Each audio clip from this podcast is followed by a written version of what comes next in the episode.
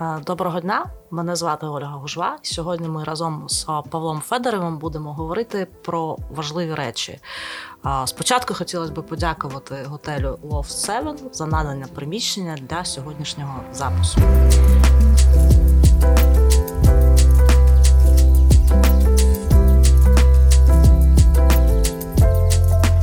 Доброго дня. Доброго дня. Е, Павло Федоров, директор консорціуму ветеранських організацій Сходу. Розкажіть, будь ласка, про що консорціум, за якими напрямками він працює і чим він займається зараз? Ну, давайте почнемо з того, що деякий час тому ми зрозуміли, що організації, ветеранські організації та об'єднання, коли вони працюють автономно, вони не завжди досягають тих цілей, які, на які вони спрямовані. А об'єднання організації, консорціум ветеранських організацій більш спроможні для цього. Вони е, спроможні досягати тих цілей, які неможливо досягти по, по-різному, по, по одному. От. Це наша організація. Вона об'єднує і жінок-учасників бойових дій, і жінок, е, і жінок, які є зараз учасниками війни на Сході, і інвалідів, учасників бойових дій, учасників АТО і зараз нинішньої війни, і ветеранів АТО, які, ну, взагалі, мабуть, всі, практично всі зараз знаходяться на фронті з російським агресором. І Асоціація консалт- консалтингових технологій. Це наші друзі, які допомагають нам, допомагали і допомагають нам всіма можливими засобами. І наші друзі з Каразінського університету, яким ми дуже теж вдячні. Тобто, всі наші проекти, які ну, так чи інакше були в сфері нашого, нашої уваги, вони мають, мають не тільки адресну якусь ну, допомогу, адресну якусь направленість, але й суттєве наукове підґрунтя для того, щоб ми досягали це серйозними якимись такими виваженими кроками. А за якими напрямками працює консорціум? Це і а, психологічна реабілітація, психологічна допомога. Що є дуже важливим зараз напрямком? Зараз це архіважливо, це крайне важливо. Це важливо як для тих, хто знаходиться на лінії фронту, як тих, хто отримали поранення або контузії, або члени їх родин, або внутрішнє переміщення особи. Тобто це архіважливо. От. Як я вже казав, у нас є наукове підґрунтя і у нас є можливості проводити таку роботу. Це до, до початку війни. До початку війни у нас були дуже актуальні, і я маю надію, що воно не втратить свою актуальність. Це е, сільхознаправлення. Учасники бойових дій вони не завжди були і не завжди оставалися солдатами. Вони є успішними людьми, фермерами. Вони займалися різними направленнями. А вони також потребують допомоги, потребували також. Тобто, за всіми цими напрямами у консорціуму є партнери, є розроблені вже план дій. Е, Правильно я розумію? Більш того, до початку війни ми наблизилися практично до реалізації, уже практичної реалізації втілення в життя цих програм. Так, дійсно, у нас є ну, достатньо багато партнерів в цьому плані. Наскільки я знаю, крім діяльності консорціуму, який не припиняв свою роботу навіть під час е, військових дій, е, є певний бойовий досвід ще з 2014 року. Правильно? Ну, дивіться, я вже казав, перед початком війни всі наші товариші, друзі відчували, розуміли загрозу, яка йде з Востоку, з севера, з Востоку. Вони розуміли, що Російська Федерація ніколи не подарує нам мирне життя і е, можливість розвитку. Це не тільки учасникам бойових дій, це взагалі державі. І, ну, скажімо так, ми морально були готові до того, що прийдеться ставати на захист своєї вітчизни. Що ми зробили? Практично всі, як я вже і казав. Практично всі, е, навіть ті, хто були прийняті, ну, е, признані негодними для проходження військової служби, тобто інваліди, вони все одно стали до Збройних сил, до Нацгвардії, до лав СБУ і виконують свої обов'язки громадянина України.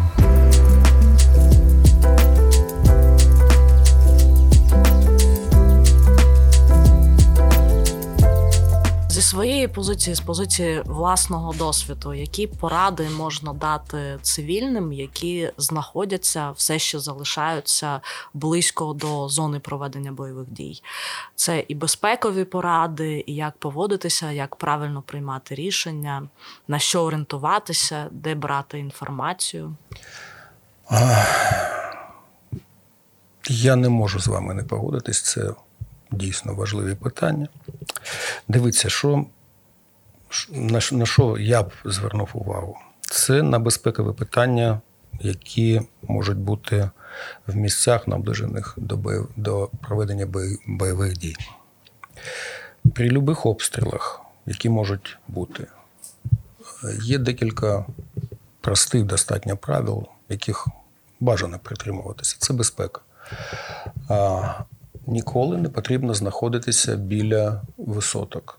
Тобто там, де є стекло, яке може наносити поранення, ну такі ж важкі, як і уламки снарядів, самі снаряди. Якщо це переважно приватні будинки, що тоді робити? А, на зараз немає кращої, кращого захисту, аніж е, ну, окоп. Це, простіше сказати, ямка, яка глибиною біля від е, метру до двох метрів. Це щілина, окоп, ну, як, як вам завгодно можна назвати. А також передбачені укриття. Це бомбосховище. Вони, як правило, мають систему вентиляції, декілька виходів, зручність використання, тобто люди можуть з різних боків туди заходити і е, довгий час там знаходитися. А, Такі ж самі требування можна ну, побажати, щоб вони е, виконувалися в е, підвалах багатоповерхівок. А що робити, якщо немає спеціально обладнаного приміщення? Люба, люба е, ямка Угу. Це вже захист. Люба. Але коли ви перечекали пер, от перші прильоти, коли є наймаленьша та маленька така пауза, дивиться більш захищене місце. Угу. Це можуть бути підземні переходи, це може бути метрополітен, це взагалі супер захист. А це може бути, я не знаю, каналізаційні люки. Е, Там, там досить глибокі такі є місця, де можна бути. Е, Тобто, тобто це досить багато таких. Ще дуже важливе питання, яке досить часто виникає перед цивільними: це їхати чи не їхати, чи залишатися. Які тут можуть бути поради? Їхати чи не їхати, перепрошую, куди і як. Виїжджати з місця проживання, яке знаходиться неподалік від зони проведення бойових дій, або все ж таки залишатися і почекати. Що тут можна порадити, на які речі можна орієнтуватися, е, завдяки чому приймати взагалі рішення? Якщо є можливість е, виїхати з місць проведення бойових дій, краще цією можливістю скористатися. Якщо є куди їхати, якщо є де перебути. Я можу сказати про ті місця, де нам е, приходилося знаходитись, і де проводилися інтенсивні обстріли російської артилерії. Вони не роблять різниці. Це цивільні, громадські місця, це ж- жилі квартали. Для цього вони ну, взагалі на це не звертають. Ну, скоріш, цивільний є ціллю. О, Звичайно, це можливо і так. Звичайно. Тому що ну,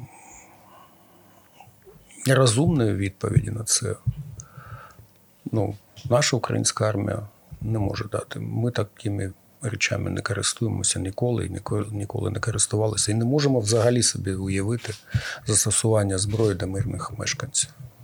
Ну, якщо проаналізувати статистику, до речі, офіційну статистику, то о, за весь період проведення е, бойових дій 17 тисяч влучань було в цивільні об'єкти і лише 300 у військові. Тобто навіть ця тенденція говорить про те, що, скоріше за все, цивільні саме є ціллю. Якщо вже рішення прийнято і е, люди вирішили виїжджати, е, який алгоритм дій? Що треба робити, чого не треба робити? Дивіться, ніколи, ніколи не зважайте на якісь сумнівні телеграм-канали, вайбер-канали, на якісь групи, на незнайомих вам людей, які розповсюджують інформацію. Завжди користуйтеся офіційною інформацією. Це може бути інформація місцевих адміністрацій, це може бути інформація військових адміністрацій. Це ну, люба офіційна інформація. Ніколи не користуйтеся малознайомими або взагалі незнайомими якимись е, каналами, засобами зв'язку, таке, ну, таке інше. Тому що, на жаль, наш ворог активно використовує це в е, своїх цілях. Ну, якось так. Чи треба узгоджувати маршрути, наприклад, е, з військовими? В деяких місцях обов'язково. Що для цього треба зробити? Ну, як правило, в, е, ну, зараз е, де є ну, якісь жили, жили там селища, е, города, міста. От, е, там не важко знайти військових і узгодити свої дії. Як правило, і місцеві адміністрації самі е, находять, ви- виходять на контакт з військовими, і вони це роблять досить успішно.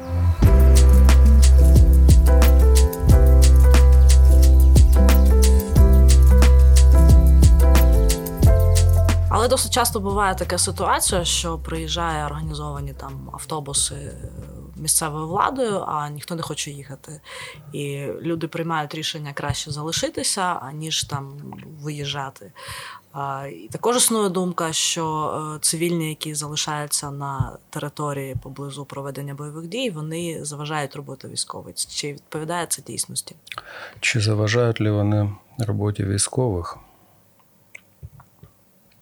Ну, в деяких випадках так. В деяких випадках таке буває.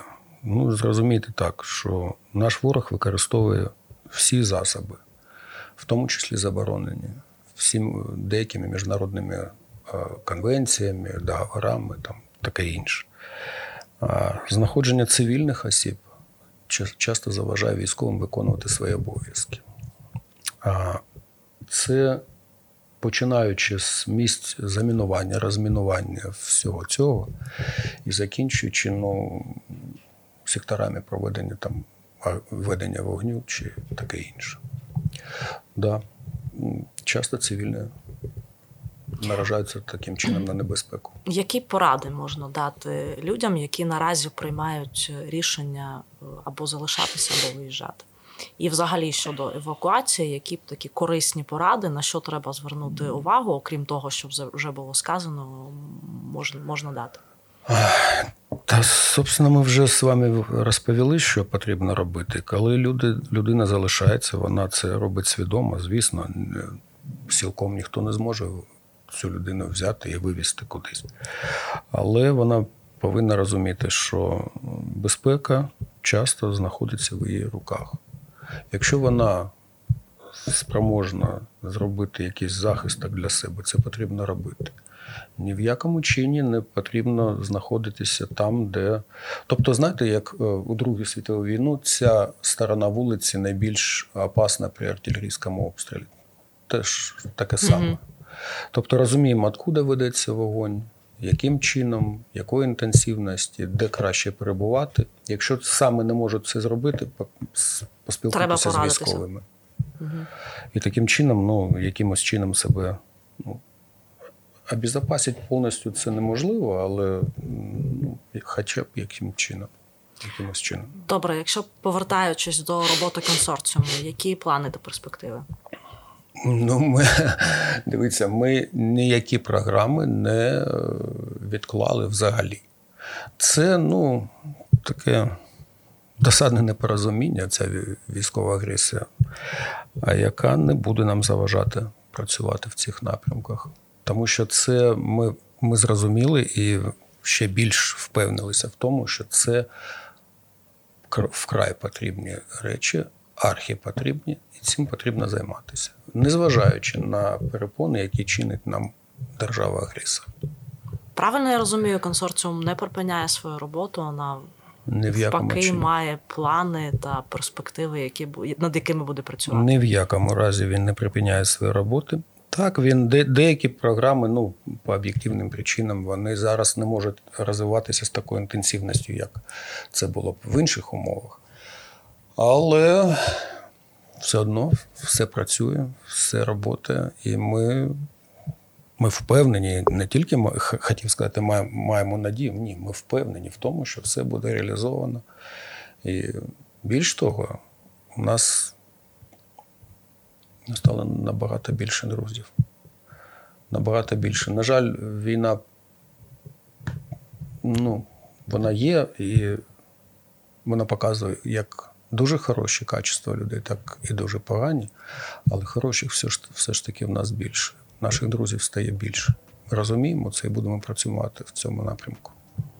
Добре, дуже дякую. Тоді найскоріше перемога нам всім.